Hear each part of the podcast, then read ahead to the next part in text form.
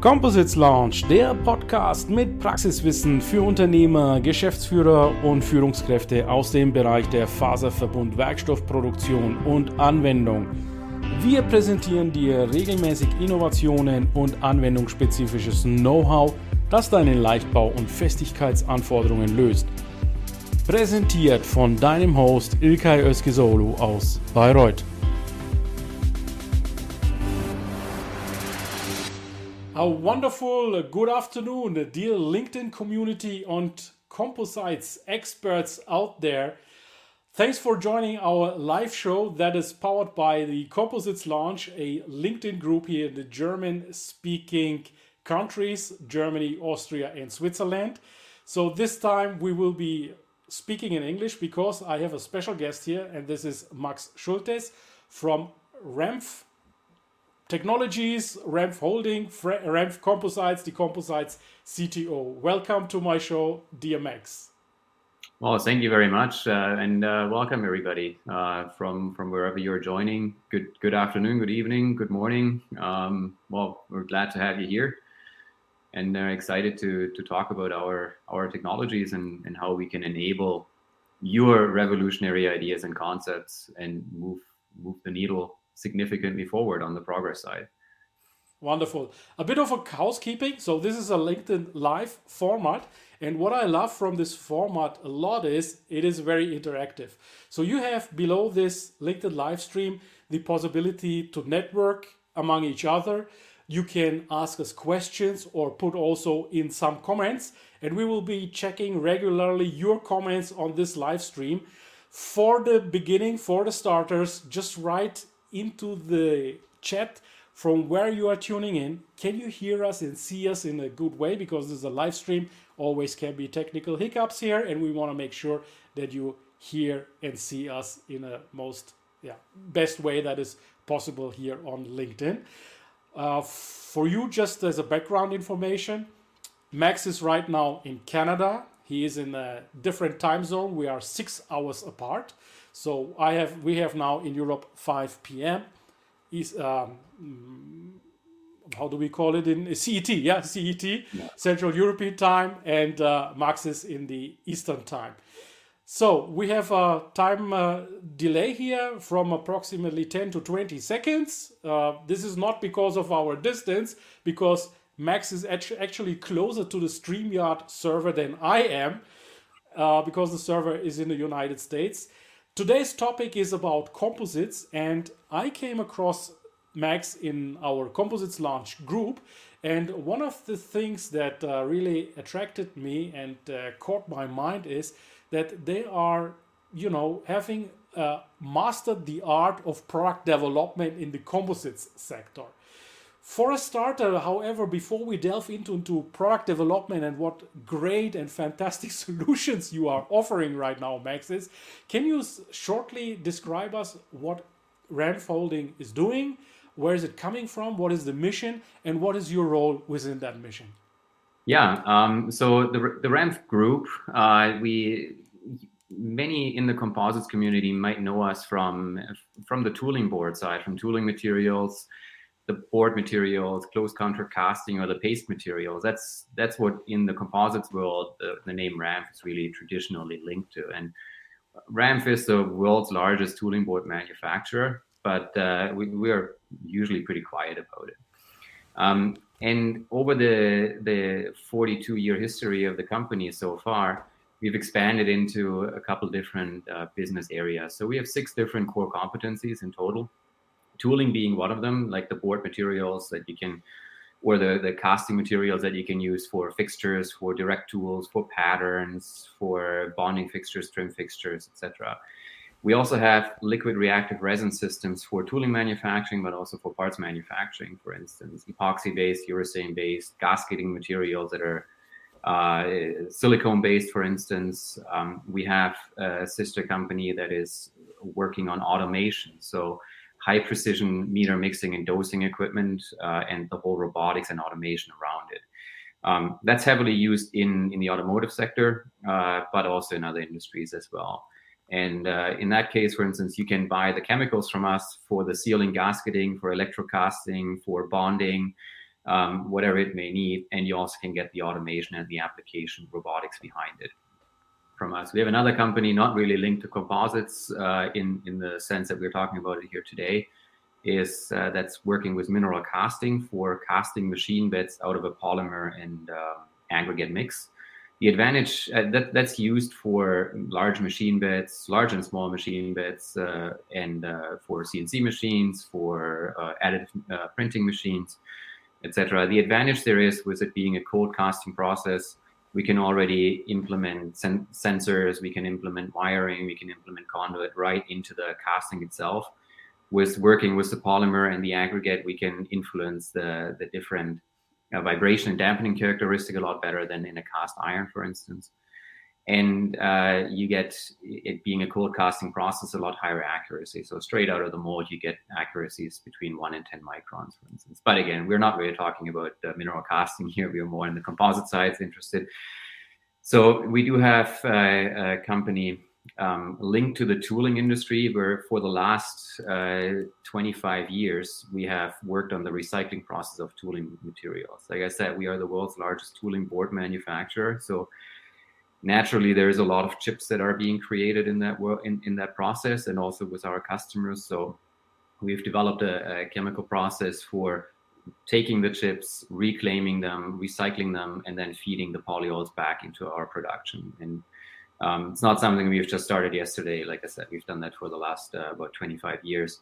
We do that for our own production but we also offer that as a service to our customers um, to help them set up their recycling plant locally or in a cluster of companies where it makes sense to cut down on transportation, uh, etc. And then last but not least, the company that I'm uh, spending most of my time with here in Canada is RAMPF Composite Solutions, where we design, develop, and manufacture composite components um, mainly for the aerospace and defense sector. Wonderful. That is uh, predestined for the Canadian market. So let me uh, shortly greet our community. We got here today Carsten from Oberhausen, then uh, Gerd Samland from Hamburg, uh, North Germany, then uh, Oliver, uh, one of the co founders of the Composites Lounge. Nice that you have found the time, Oliver.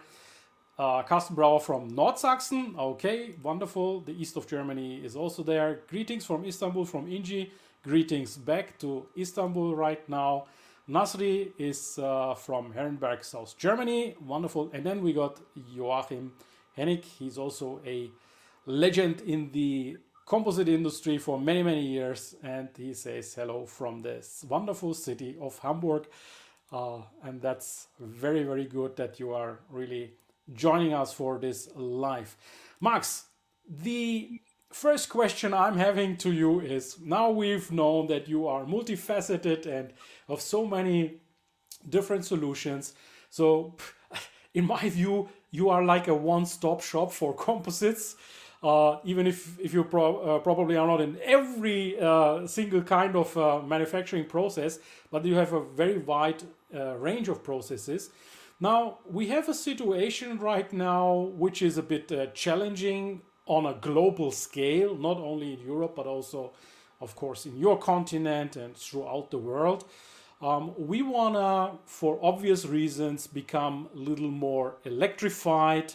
We want to reduce CO2 emissions. That was the first one. But now we want to also be more independent from oil based der derivatives, from fuels that are de derived from, yeah, oil. Um, electrification is one thing, and and uh, now speaking about the aviation industry, um, we have a very long uh, standing tradition in the aerospace industry that takes years, maybe even decades, to change and develop solutions for the aerospace. I myself, if I check just the for one of my last assignments, for example, the specifications of the seating cover fabrics, textiles. And I've seen that most specifications in the aerospace regarding textiles are somewhat from the 1980s. Yeah. And um, so it's a very, very long span with the specification that lead into airworthiness and, and all the regulations in the aerospace. Now, with all these you know approaches these days and all these requirements we need to act much much faster. How can you help or let's say what else do you see as a problem right there in in for example the new mobility like the air taxis um, the volocopters of this world? Mm. where do you see the, those problems in the development? And how would you approach from a composites manufacturer's point of view such a uh, such a challenge. Yeah so like like you said there is there has been over the last uh, decades there has been uh, a steady progress but a steady and relatively slow progress. So what we've seen over the last couple of decades was really smaller incremental steps and like you said the developments in if you talk about traditional aerospace um, can take very long time and the durations can be very long. And also the the the progress that we do is just step by step little by little. If we look at the challenges that we have ahead of us from a, a emission standpoint from a propulsion standpoint uh, from an efficiency standpoint and we look at the goals like fit for 55 or airbus putting out uh, a hydrogen uh, powered aircraft by planning for uh, putting it out by 2035 I think it becomes quite obvious, even just looking at the traditional side of the, uh, the, the aviation sector, that the small incremental steps, while we still need to maintain them and, and improve on them, what we really need is we really need to enable bigger, larger steps, more revolutionary um, uh, uh, developments rather than the small evolutionary and, and, incremental steps to, to reach those goals and also to reach sustainability in, in, in a whole. Now, what has been a hindrance traditionally, if you look at the, the typical de- development process, um, has been that on a on a, schedule perspective, the first time we really start testing a component in a sort of a system level configuration is in in the so-called verification validation phase. That's that's the first time in the development um, pro- progress where we usually start testing something where we can really see the performance of it. Anything before that is heavily design based, and that's important. Don't get me wrong; I, that's the world I'm coming from. But um, it's it's heavily theoretically based and um, uh, based on past past experiences, the previous generation, and also in on the material side on like coupon level testing because there is the the typical building block approach that we that we work up on the system level and that's often because to create tooling, to create the components, you have to invest quite a bit of money. And uh, it's usually because of the processing characteristics of the materials involved that you wait until a certain maturity in your concept, in your development, that you start committing to the tool because of the long lead times and because of the high high cost. In order to really make the revolutionary developments possible, I think we need to move the timeline for testing much further to the left. We need to really start testing a lot earlier in the progress. Uh, so we need to enable the sort of system level, a prototype level testing much earlier in the process so that we do allow in our development schedules for an iteration and a modification and that we don't uh, completely blow out the schedule and completely blow out the budget if we have to do a not insignificant redesign after our first test. Now, how do we achieve that? We can we can talk about that and, and how how how we've developed solutions of how we can achieve that. We can talk about that later. But that also explains of why in in the past we've only seen those small incremental steps. Don't get me wrong, with small incremental steps, you can make huge progress. Just think about the um, jet engines from 30, 40 years ago and the black smoke trails behind them and the noise levels, and you compare them to the high bypass ratio turbofans of today. So there is a lot of progress that can be achieved by it. But looking at the traditional aerospace sector and then looking at the you you, you mentioned the the whole urban air mobility or advanced air mobility. So let's include the electrification of regional aircraft, for instance, into that as well. Is those timelines that are put out there are quite aggressive, and I don't, in in my opinion, we cannot achieve those timelines if we just continue on the traditional path. So if we talk about why has it been slow, safety is one aspect, and we don't want to compromise on safety at all. Um, we still want to in, in, uh, improve the safety of the entire system and ecosystem. But then budget and schedules are the two variables we can play with. Variables is a little bit relative because I can't see budget pressures being being uh, uh, going away anytime soon, as well as schedules. We don't have that much time left to reach the goals that we that we need to reach and that we need to achieve. So we we need to be able to really test early on and make that testing early on affordable um, uh, for for everybody involved.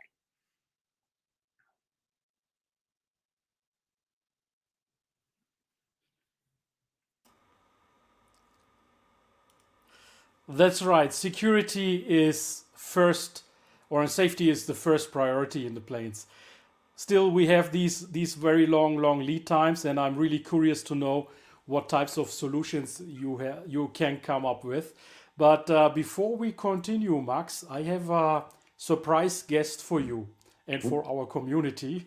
Okay. Um, I've invited Eric Pierrejean from JEC Global, the CEO, to join us uh, on this uh, LinkedIn live session because one of the things we want to yeah promote and talk about of course is the preparation for JEC World. Um, RAMPF will be on JEC World in Hall 5. So, and, uh, and and we want to make sure, of course, that uh, that you also will be passing by uh, the RAMPF booth. So, Eric, uh, hi, thanks for coming and uh, following my invitation as a surprise guest here on this LinkedIn live show. Yeah, how are you doing right now? Easter eggs? Have you have you collected Easter eggs in Paris? Hello, hello, Max. Hello, Ilkay. Uh, yes, we have uh, we have collected many eggs, and uh, we are very excited to to welcome the the whole composites community in Paris very soon, finally, because I've been we we all have been very patient um, we had ups and downs, and now I think we, we're ready to welcome you. Weather is great. I hope it will stay like that, and uh, and of course the we are welcoming all our exhibitors and especially RAMPF. I know Max, you have uh, very interesting products to present. Uh, very upstream with resins, but also with some applications, especially in the aerospace industry. Uh, um, I don't want to disclose any any information, but uh, I think it, it's already something you communicated about. Uh, uh, yes, aerospace applications. Yeah, there is, uh, there is no secrets that that uh, yeah. Yeah, Eric. So um, this time, uh, one of the questions I want to ask you is the Innovation Awards next week are on the 26th of April why did you decide to have the Innovations Award not on the Paris show floor, but on a separate event? Can you walk us through your decision making on this one? What is the benefit and, and why did you do that? Well, in fact, we, we, we want we will have them on the show floor because, of course, we will present them at the show. But we wanted to communicate earlier on the awards um, uh, to present the finalists, but also the winners, so that we make sure that before the show, um, there is a, a, a, stronger communication and invitation to discover the, the awards finalists and the winners on, on the show. Um, we were doing it during the show uh, in the past, uh, but I think it's a, it's a it's a better way, and I hope it's a better way to have press coverage and to have much more uh, awareness and visibility before the show and invite people to, to come to the show to, to see them you know so it's a it's a matter of efficiency and and uh, and uh, communication impact okay that uh, that makes of course total sense uh, if you look at the the the communication that the participants and the candidates have been selected nominated and then the award ceremony has been conducted that the show can focus, of course, on the PR and the marketing and the solution side. So makes total sense to me. Now I understand. Thank you so much. What uh, new aspects do you bring up on uh, World 2020, uh, 2022?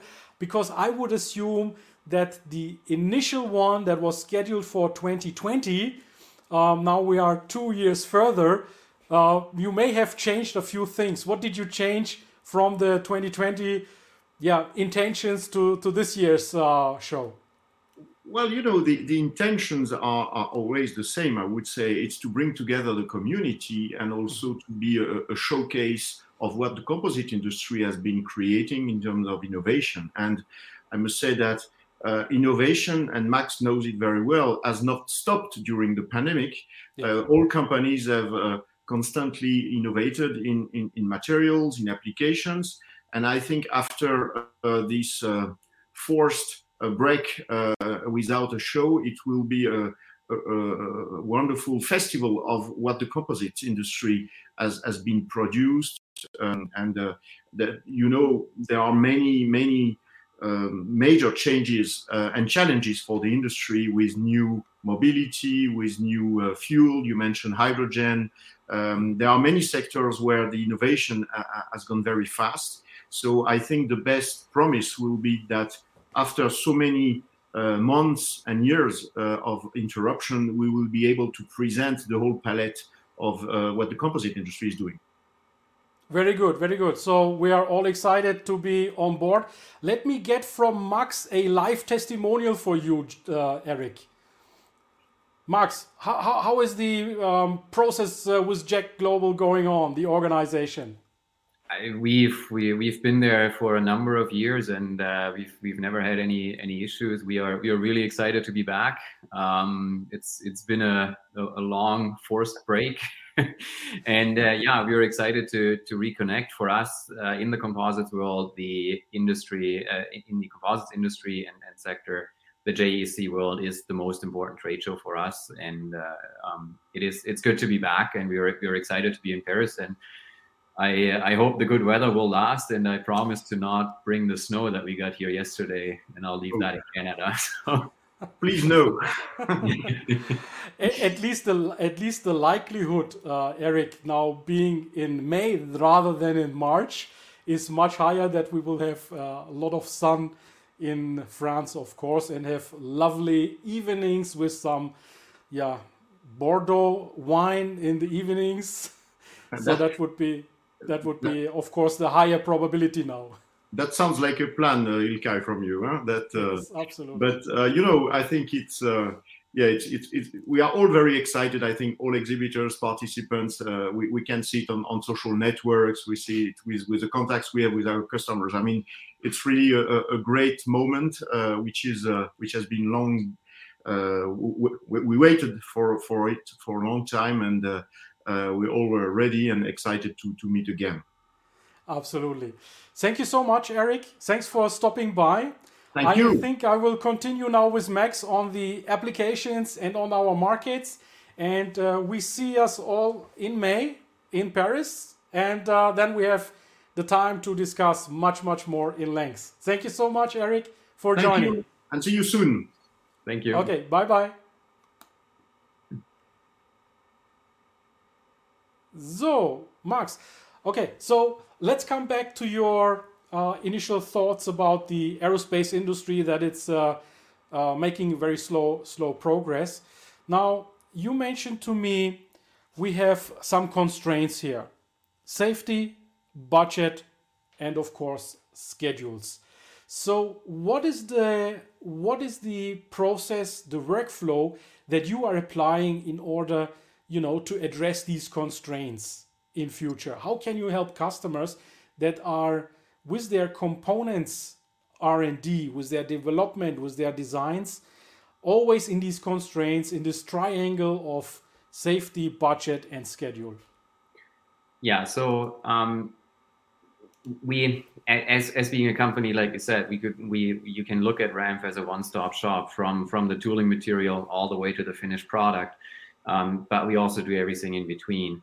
And when as coming from the composites manufacturing side from the development and manufacturing side we were faced with that situation as well. When you look at the usual suspects in the structural um, composite components for aerospace you have to, to put quite a bit of investment into uh, the tooling. You have long lead times for certain tools and you also require quite a bit of infrastructure if you look about the usual suspects from the uh, on the rtm side for instance you need to have your material at 80 to 90 degrees Celsius. You need heated lines, heated hoppers. You need a, a, tool that runs at about 100 degrees Celsius, and then you still have quite a long cure time. And uh, so this was one of the, the the obstacles that we saw in how can we move the prototype testing much much earlier in the process. How can we enable proof of concept testing without having to use a substitute on the material. We want to be able to use the final material to really have a true assessment of the performance. So yeah, sure, we could go to a cold, uh, a cold curing uh, standard epoxy resin, but that doesn't really give us a, a, good answer on what is the final performance of the part in the final configuration. So we were faced with that situation many times working with our customers on, on developments. And uh, so we said hey you know we, we have some some pretty smart chemists in our company. Let's let's talk to them. And uh, we just maybe to in a, in a, sense naively or optimistically gave them uh, data sheets of uh, very established systems that have been around and accepted in the sector for for a long time. And uh, said hey here's here here's those two systems. Uh, we we can you formulate a, a, system for us or a family of systems for us that has that meets or exceeds these these performance values? So a high tg a high toughness uh, good structural performance uh, um, good fracture toughness for instance. But we want that system in in in nice. We want to be able to to actually manufacture components on prototype tools. So we want to be able to take some of our tooling board or a close contour casting shell um, that we can get very quickly and very very uh, affordable um, and machine a direct tool and then manufacture a part on it. So uh, can can you do that for us? Can you formulate something for that? And uh, but the the second second uh, part or the, the the other side of that coin is not just prototype tooling capability we also want rate capability. So if you look at the standard rtm system in the sector it needs about six to eight hours in the press um, at, uh, for curing at, at high temperatures. So there's a limit of how far you can scale unless un, until you have to invest a lot more money into more presses and more equipment. So we said we want to be able to pro- produce some prototype tooling to enable this early early stage uh, prototype development, concept verification and validation, but we want it to be fully rate scalable so that we um, cover that whole aspect and uh, so the target there was we want to uh, we want to be able to cure it within two hours. So it took our chemists a while um, but they came back with a family of systems that we have now um, uh, two of them we've already qualified on uh, oem platforms in the commercial aerospace sector uh, and the third one is is also in progress that's more on the interior side.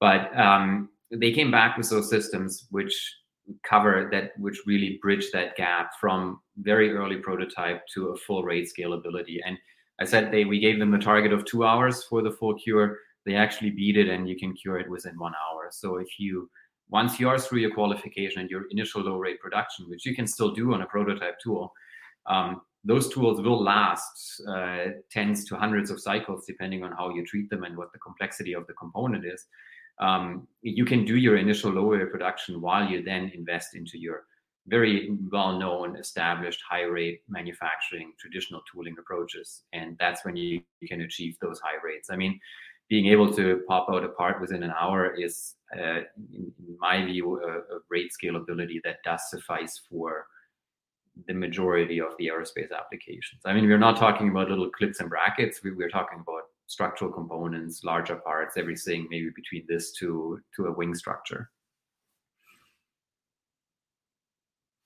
I think you're on mute, Ilkay. Correct. So how does this relate to your tooling department? Um, the the bullet point here is the closed contour tooling. Uh, first of all, can you explain us what is a closed contour tooling before we dive into it? Because some of our viewers may be just users and yeah. they may want to understand what this tool is and how do you compare or contrast it with other tools?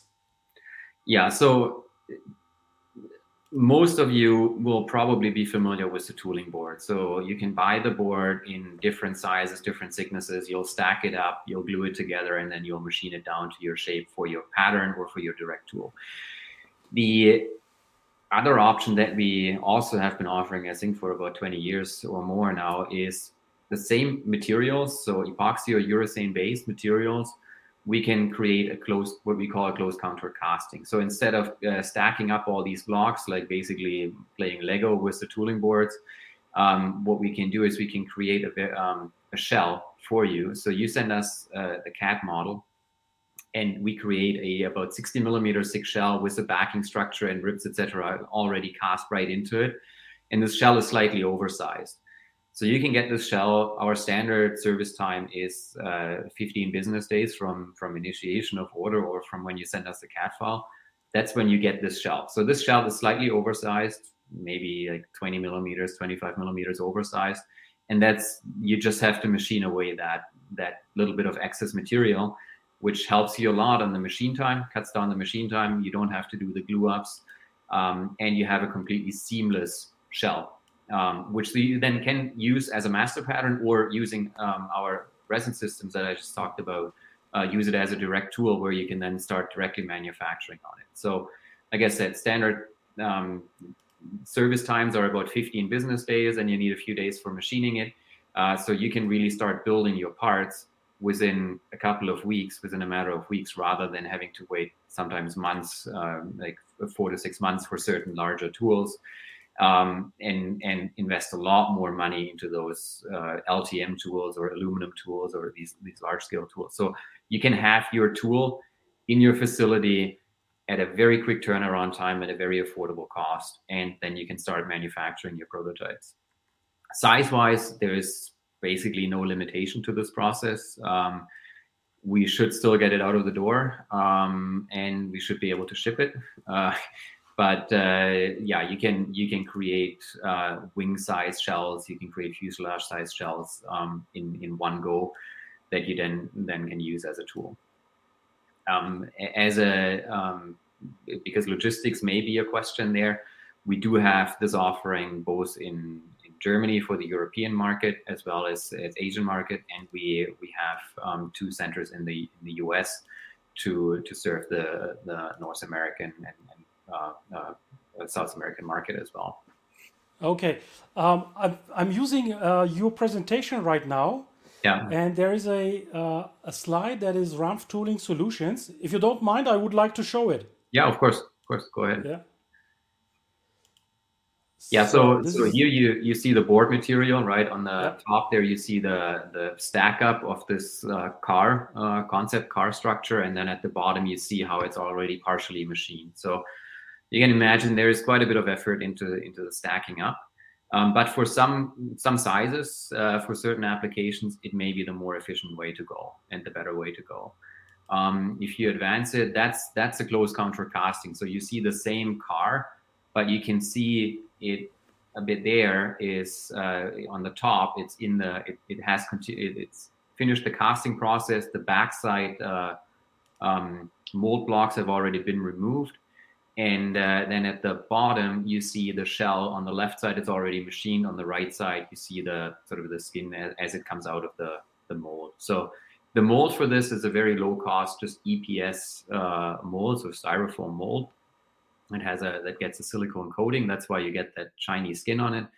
Um, and it's it's something we can very quickly manufacture and then cast the shell for you. And like I said, it's, it's about a 60 millimeter thick shell, which makes it quite quite nice for handling and for weight for a, from a weight perspective, etc. So you don't need heavy equipment to move it around. And then, last but not least, what you may also know from our uh, tooling products is the close contour pastes, where it's it's used a lot in these styling applications. You also see it heavily used in the marine industry or the wind energy industry for the wind turbine blades. You build up a substructure that can be a wood structure, it can be a styrofoam structure, or a low den- lower density foam, um, which is undersized and then you apply the paste again like between uh, 30 to 60 millimeters thick which then creates an oversized um, uh, component and then it gets machined down to the final shape. Like you see it used in, uh, heavily used in concept cars but like i said also for very large structures like wind turbine blades uh, marine marine structures etc so give me an idea about the cost of such a tooling that we see here in the in the column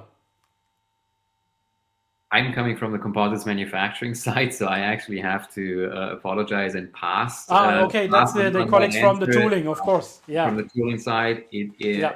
think about it as a it is a it is a, a completely volumetric uh, pricing, right? Mm-hmm. So the the material has a certain cost per liter. Um, if I I will. I, am very happy to put you in touch with my tooling colleagues in Germany. Unfortunately, my colleague uh, was uh, unable to join um, tonight here, uh, but he would have an answer. But I'll be very happy to put him in touch with you. I can assure you, it is much cheaper than an LTM prepreg tool or an Invar tool or an aluminum tool. Okay, that, that's sufficient to know. And um, we would like to, of course, conduct a follow up show with, is it Alexander Ege, who is yeah, uh, yeah. responsible for that, right? I, I, think we can give you an answer to that on the uh, at the JEC. I'll make of sure course, yes, the answers. Yes. If we don't, if we don't do it in live uh, here on on LinkedIn, yeah. then we do it at least, of course, on the show floor in Paris. So let's talk about TFP. What is TFP? and what is the benefit of you know looking into tfp more closely these days yeah so i mean we we we started this whole thing under looking okay how can we how can we improve our current status quo how can we achieve or unlock the the potential of of of composites and i think we've already shown with the resins and with the tooling we can we can really move the development scale um, uh, or the development to the to, to the early on um, uh, uh, part of the development enable you to really test it. So let's talk about sustainability. What you see here is just the definition from the from the English dictionary. Um, because sustainability is it's it's a pretty heavily used uh, word at the moment. Uh, so it, it is a property of being environmentally sustainable to the degree to which a process or an enterprise is able to be maintained or continued while avoiding the long-term depletion of natural resources. So what does that mean for us as an industry in composites and aerospace is we've got a pretty steep road ahead of us. Um, there's a lot that we have to improve.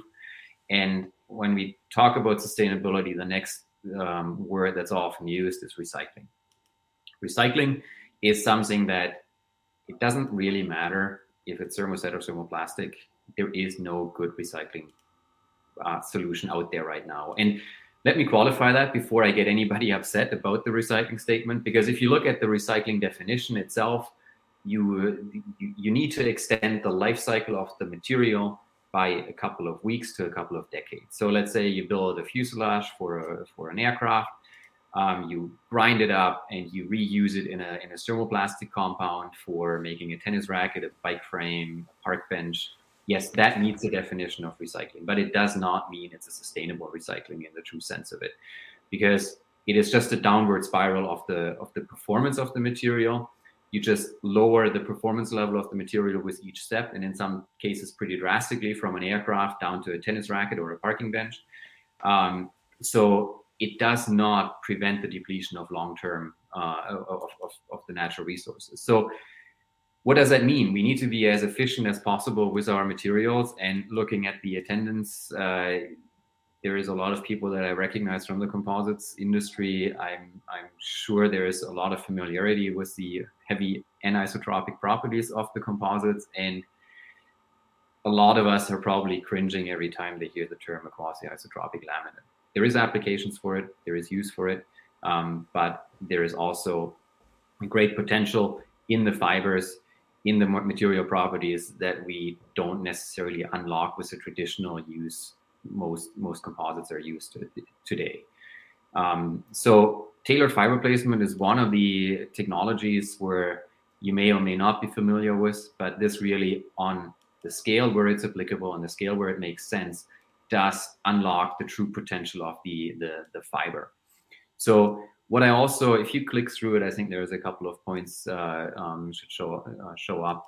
Um, what I sometimes refer to this is this is 3D printing for grown-ups. Like this is really 3D printing on steroids, where you can now really design a fully 3D optimized fiber architecture, and you can create that preform that reflects that if you have a complex shape and you work with traditional fabrics and tapes, you're kind of limited of how you can optimize it because, of how it drapes and how you can actually um, place the fibers on there. With this, you are in the driver's seat of the fiber orientation. So what is it? It's a highly efficient and scalable industrial process. It's based on industrial embroidery on, on like every textile that we are wearing. So you can imagine the numbers that are produced there.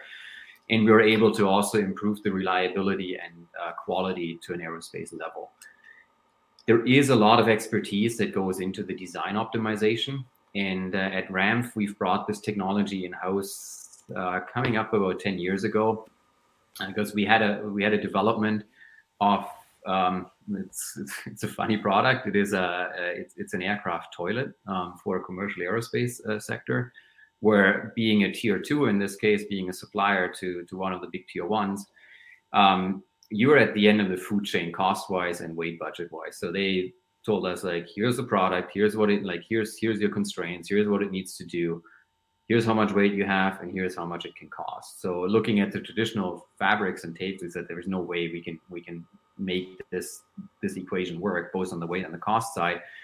So I remember this from uh, uh, lectures back in, in, Stuttgart in the university from my university days, and said, "Hey, we need to take a look at this one because this might might really help us." So we brought the technology in house. We had quite the quite the learning curve on how to efficiently design with it because there is no Abaqus or Nastran or or ANSYS uh, standard TFP module where you say click solve. So we had to implement quite a few things there internally and develop that know-how.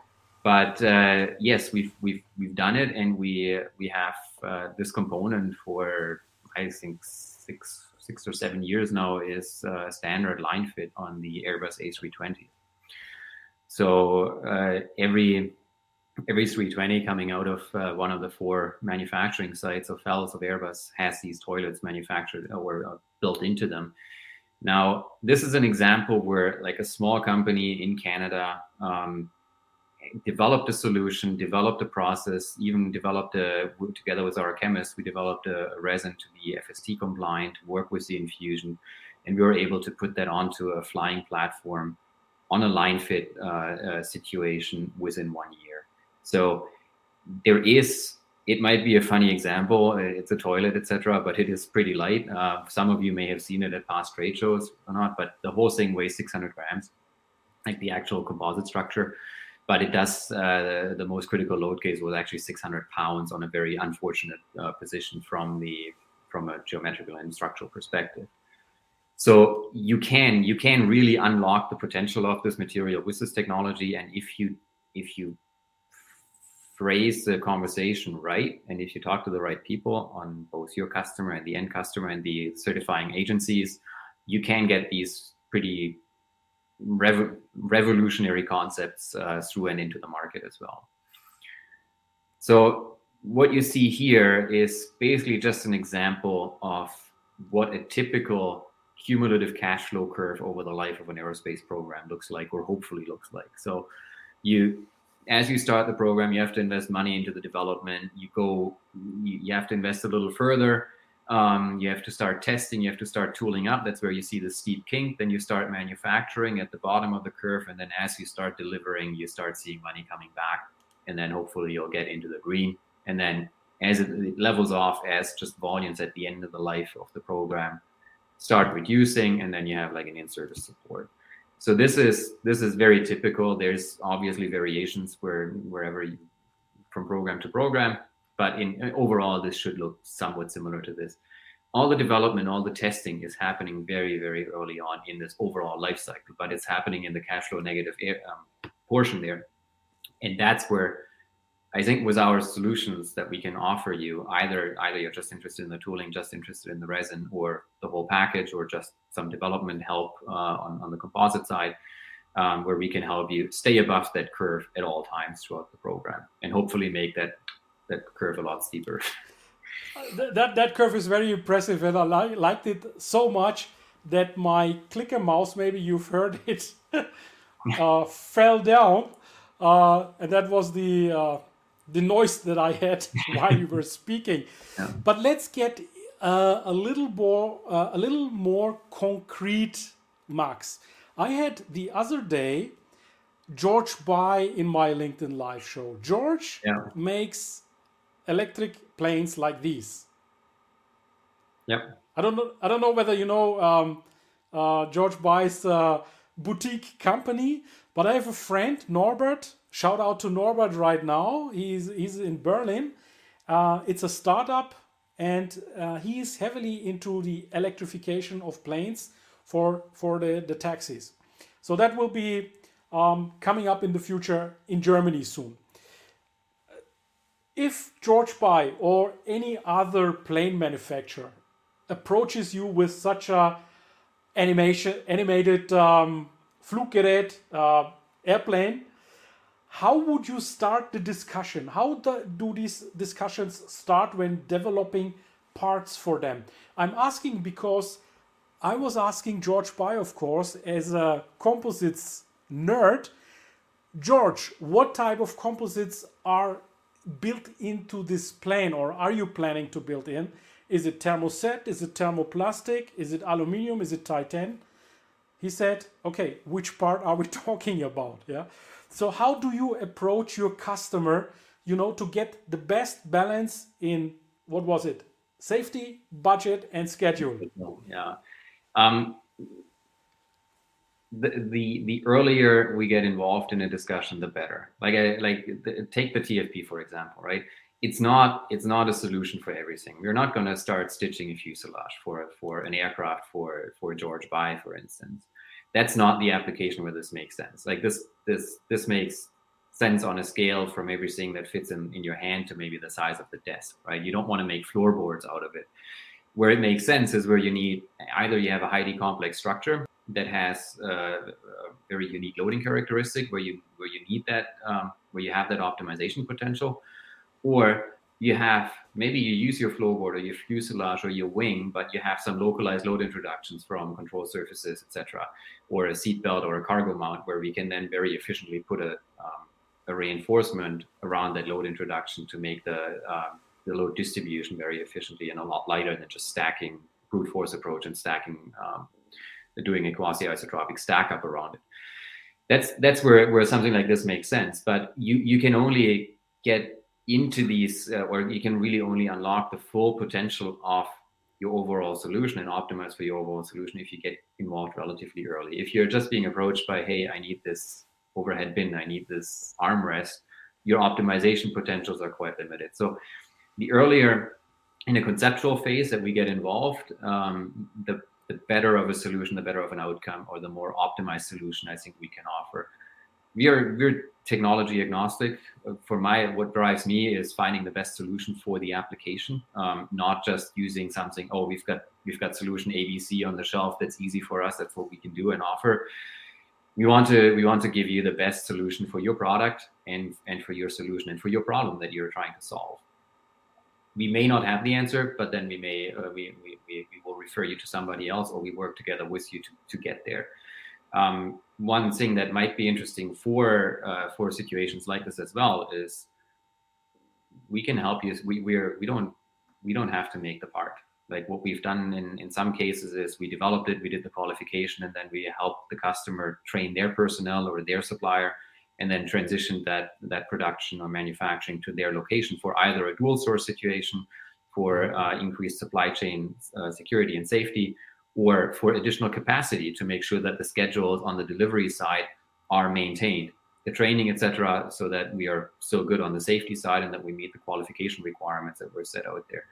Um, but all in all the earlier the conversation starts uh, in the concept, the better it is. We do certainly see in a lot of these conversations when we do present this package, like tooling, early testing, and full like optimization on the full part. That's where, where people get excited. Where say, hey, now I really I can I can have a tool for a thousand dollars or two thousand dollars or euros in my hand, and I have that within a month or less than that rather than having to wait six months and spending fifty thousand, a hundred thousand dollars on my tool. Um, and that, that gets gets people really excited. Yeah. So you have even formed a call to action. So in social media, we talk about CTAs, call to action. So you say enable maximum sustainability. So anything you do, as always, to do with sustainability, let's develop your revolutionary new products quickly and scale fast with our new composite materials and engineering technologies. I think that is a great conclusion of um, yeah our session of today. You will be speaking to Max at uh, the JEC World. Your speaker is so. now go to the next page. is Max Schultes. He's the Chief Technology Officer of RAMPF Composite Solutions. Uh, we thank you for tuning in, everyone. And uh, thank you so much, dear Max, for being part of our show. That was, um, you know, powered by Composites Lounge. That's uh, where we are active in exchanging technologies, innovations in the German speaking markets. Is there anything you would like to add, Max? How can people reach you? Now I've shown the, the telephone number even, so that will be spread all around LinkedIn. And I hope your phone will be uh, rang by many, many end users that are watching this live. Anything you would like to add as a, as a last yeah, part of our interview? Yeah, um, throughout, throughout I, I, I, hope that we could we could convey. Well, first of all, thank you for ha- for having me and for your interest, obviously to the to the viewers. Um, I, I hope we could um, in in the short time frame present of how we can really help you unlock the your great ideas and bring those great ideas to market and help reach our our goals um, for the future for a sustainable future.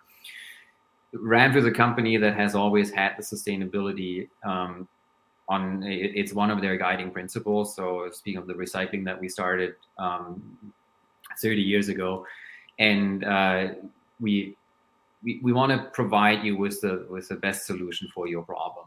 And like like yeah, the the slide that you're showing there right now, this is really we we can unlock your full potential. Let's work together. Reach out to me on the via email, via phone, through LinkedIn um, I'll be at the JEC in Paris uh, in yeah just two weeks from now, and um, I'm looking forward to to meeting um, uh, everyone that is uh, interested or that wants to have a chat. I, I we won't have the toilet with us. for the uh, for the exhibit, but we have a few other interesting exhibition pieces, and that really showcase the level of complexity that you can achieve with these materials and these processes. Um, and the, the performance that it can can achieve. Like the I can say as much the the component we are exhibiting in, in this case was really one of the components where we had the unique um, challenge of we needed a, a, relatively high TG, a tough system, but we also needed to have FST compliance and the um, oil burner test requirements for anybody that is familiar with the engine nacelle areas. And that's one of the systems that we have developed that well, you don't need any additional flame retardants, you don't need any additional coatings or layers or etc. for it. So you can now really unlock a much much greater potential of what you can achieve within a part because you don't have to machine a firewall out of titanium anymore, or you don't have to add stainless steel liners or anything to it. You just have the full freedom, design freedom of composites, and uh, you have the assurance you can just go with that and you'll pass the test. Okay, so we have uh, Simonetta also in our chat today. Thanks for uh, the very interesting presentations. She says, "Hope to meet you at JEC. Of course, we will meet at JEC. Yeah, Simonetta, she's uh, quite active on LinkedIn. I see her engaging in many many places, and I would be curious to meet you also in person. And I'm sure she will stop by your booth as well, so you can show her your great solutions. So, for everyone who have tuned in at a later stage to this brilliant LinkedIn live show, Max has shown us how you can organize your product development in um, you know in a way that is um, full of incremental steps, but can be you know um, cost-wise sensitively made and uh, scale up in a very fast pace. Of course, we have investments here, and um, that has been shown by this nice graphic, which goes below the zero and then uh, you know goes exponentially, ne- nearly exponentially up. And this is how how composites work. You know, you have this uh, first investment into the R and D, into your tooling, and with RAMPF you have now solutions in the resin systems that are very very fast to apply. Very very fast solutions can be can be created by them. You have toolings that are cost sensitive, you know, lower cost compared to, to other, you know, toolings. Just contrast yourself. Contact Max after this show. And um, if you find this show in after you've uh, tuned in interesting, this is now available as a replay. Just after I stop this stream, uh, I recommend it fully to you. Go back, look at it in about minute 15 to 20 of this LinkedIn live stream, we had also Eric, a special and surprise guest, Eric Pierrejean, the CEO of Global, of JEC Global. He was also, you know, um, telling us about the, news of JEC World that is coming up in two weeks' time. We will meet you all there. Thank you once again, Max, for your, you know, opening your virtual doors for our LinkedIn community, composites community.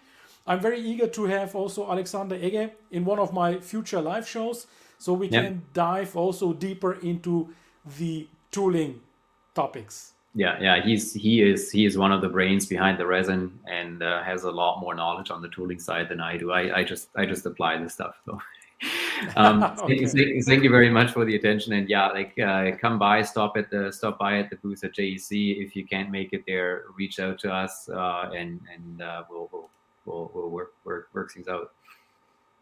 Okay so the community has engaged also also with the linkedin live.